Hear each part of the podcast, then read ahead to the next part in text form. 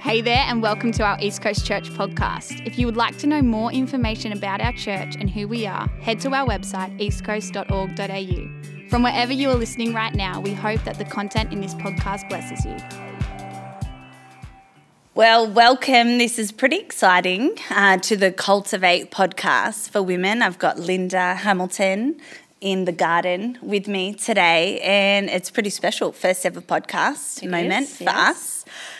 Uh, you may know Linda from being on stage, worship leading at church. You've been a part of East Coast for how long? I think four years. Oh, feels roughly. like a lifetime four though, or five doesn't years, it? Yeah. Yeah, and so when you came to church, um,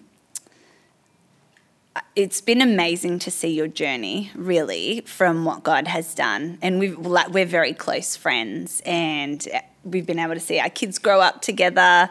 Linda's got twin boys, which is always, like, I think, an interest point, being a mum of twins.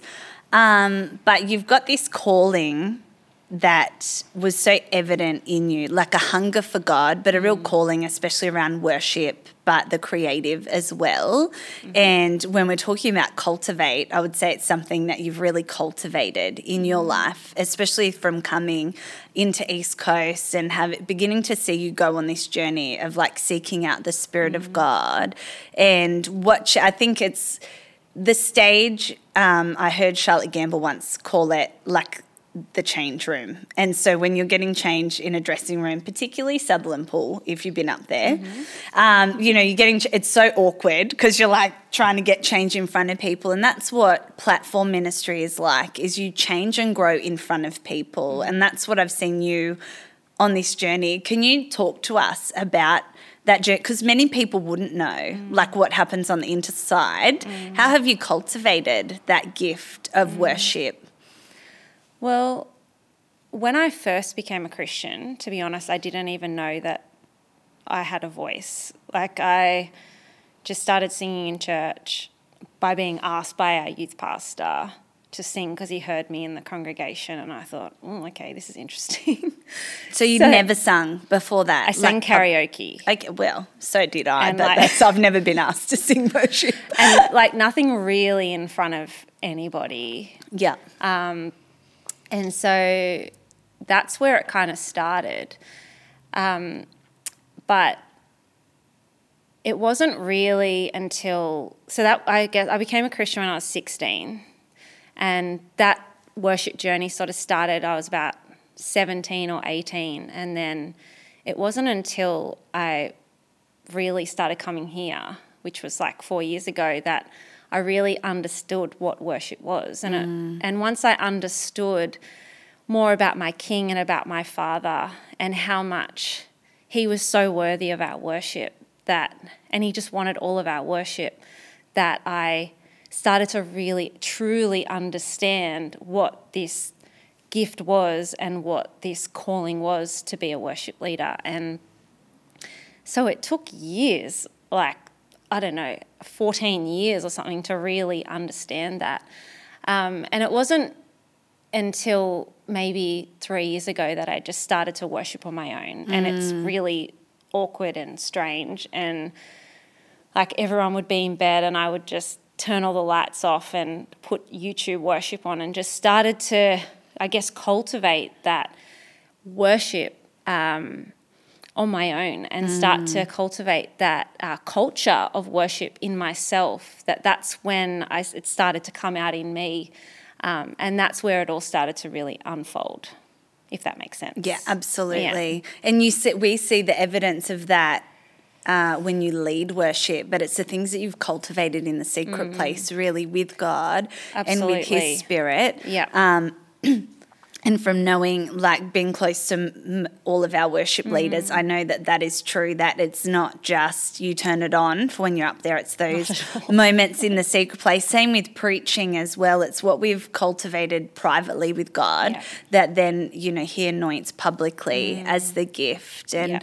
we it's funny just talking about Emma and, you know, how different Emma and I are personality-wise, and I would say the same with us, and yeah. having that close friendship and knowing each other intimately, we often will joke, you know, yeah. about those differences. But when it comes to being a perfectionist of kind. Like, I think mm. you're a balanced perfectionist. You're mm. very measured, but at the same time, and you don't like to do things unless you're going to do it well. And I know that one hundred percent. You're yes, ironically. Um, if you say yes to it, it means that you're going to give your all yeah. and you don't take your yes lightly. Mm. Um, and so what what does that look like in a faith context? Because God's often, and I was talking to Emma about him, like taking the control off us so mm. we can trust mm. and lean into him. And what does that look like for you to really step into the calling mm. and what God's called you to do? How have you had to grow mm. um, and be stretched? Yeah, I think when I first started leading worship, it was really, I had a lot of fear around Um, being doing everything right yeah. and the right way, and it sounding perfect, and definitely that's I've come a long way there. Um, but a lot of it is in the preparation, so you mm. can't prepare. I don't know if this is answering question, but I feel like you can't prepare for the moments where the Holy Spirit's going to really break through, and you don't know what the Holy Spirit's going to do in in the worship yeah. in that moment. But you can prepare and be ready for those moments and mm. um, and create space for those moments, if that yeah makes it makes sense, sense. Yeah. And I think you being able to allow the Holy Spirit to move mm. and that would be almost go against the grain. Your natural yeah. tendency would be to order, but when it comes to the Spirit, giving him space correct to move yeah. in a worship time, which I think you do beautifully. And um And that is because you've sought after his heart yeah. in that time of worship. And something, I mean, we're talking a lot about worship, but another aspect of your life, you're such a natural evangelist for you are, um, and people just sense God uh, in you, and you mm-hmm. doors of people's hearts are open often mm-hmm. to receive the gospel at different times. And you are the director of our play group, our mm-hmm. community play groups, which is amazing. And you've got a real a heart for people. And I know that when you started coming to our play group, it's almost like you knew that one day you would be doing what you're doing. Do you agree or no? No, I don't know. I just knew that I loved people. I've always yeah. loved people, and I knew that I would be doing something in that area. I didn't know it was specifically going to yeah. be that, but I always loved going and being part of it. Mm. Yeah. Yeah, and I guess seasonally with your background of even sleep, uh, being a sleep consultant mm. and having that heart for parents and particularly women that, you know, are struggling in their parenting yeah. and having that ability to bring that calming peace, but it's really peppered with the Holy Spirit, you know, in the presence of God yeah. when you come alongside them, mm. which is so powerful. So what would you say, um, because we've had a lot on this Cultivate podcast, we've had guests that are serving, um, you know, senior pastors mm-hmm. and missionaries, but what I would love to hear from you as a member of our congregation mm-hmm. and speaking to the women that may be wondering, okay, what's my gift? How do I, you know, cultivate my calling? I may not be called to worship lead, but I want to do something for God. What would be your advice to them? I just... I mean, just ask God. I think um, it sounds very simple, but just asking God and just waiting. I think we live in such a, a time where we rush and mm. we're not patient, and we don't, you know, we don't wait for that that call as such. We don't wait for that um, for God to speak sometimes, because we're, we're just so busy. And mm. but just to wait and.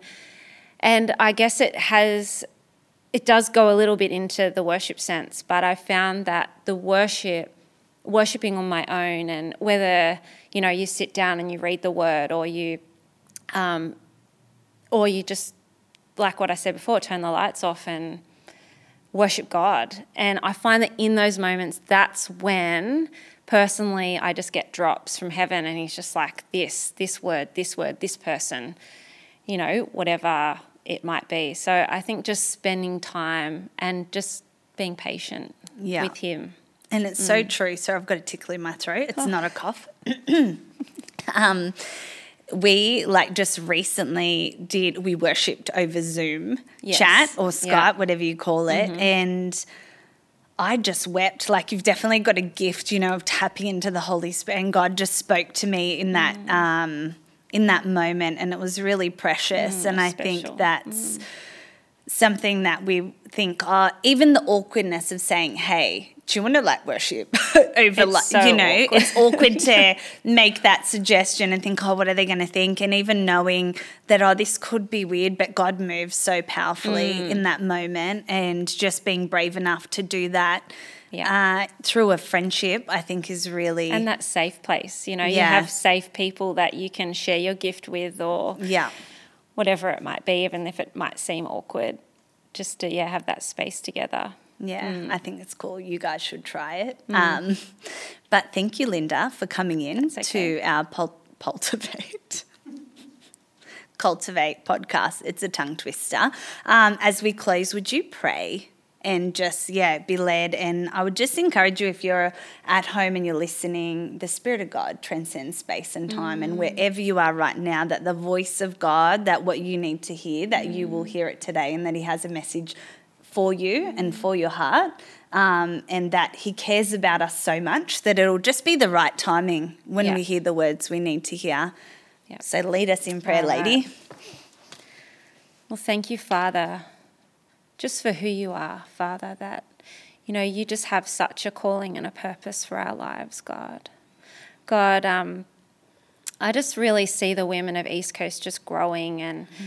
um, you know, it's like the branches are there, um, and but the leaves and the, the growth and the, the greenery and the the fruit is is coming. And, you know, what I said before about being patient, I just feel like God is saying to some of you listening out there that just be patient for that fruit. Just be patient for, for my calling. So, God, I just pray for, for anyone listening right now, God, that that they would know, Father, that you have purposed them, Lord, that um, that they have a calling on their life, Father. And, God, I just pray for full patience in them, God. Um, and, yeah, we just love you, Lord. We just love you so much. And, God, may people find time to spend with you. And and in that time, God, may, may these women and people be patient to listen, Father. God, we just thank you for who you are and all that you are. In Jesus' name, amen. Amen. Well, thank you so much, Linda, for pleasure. Coming in today. My pleasure. We'll see you guys next week. Bye. Ciao. Thanks for listening to our podcast. Don't forget to subscribe to our YouTube channel, follow us on social media, and follow this playlist to stay tuned on what's coming up.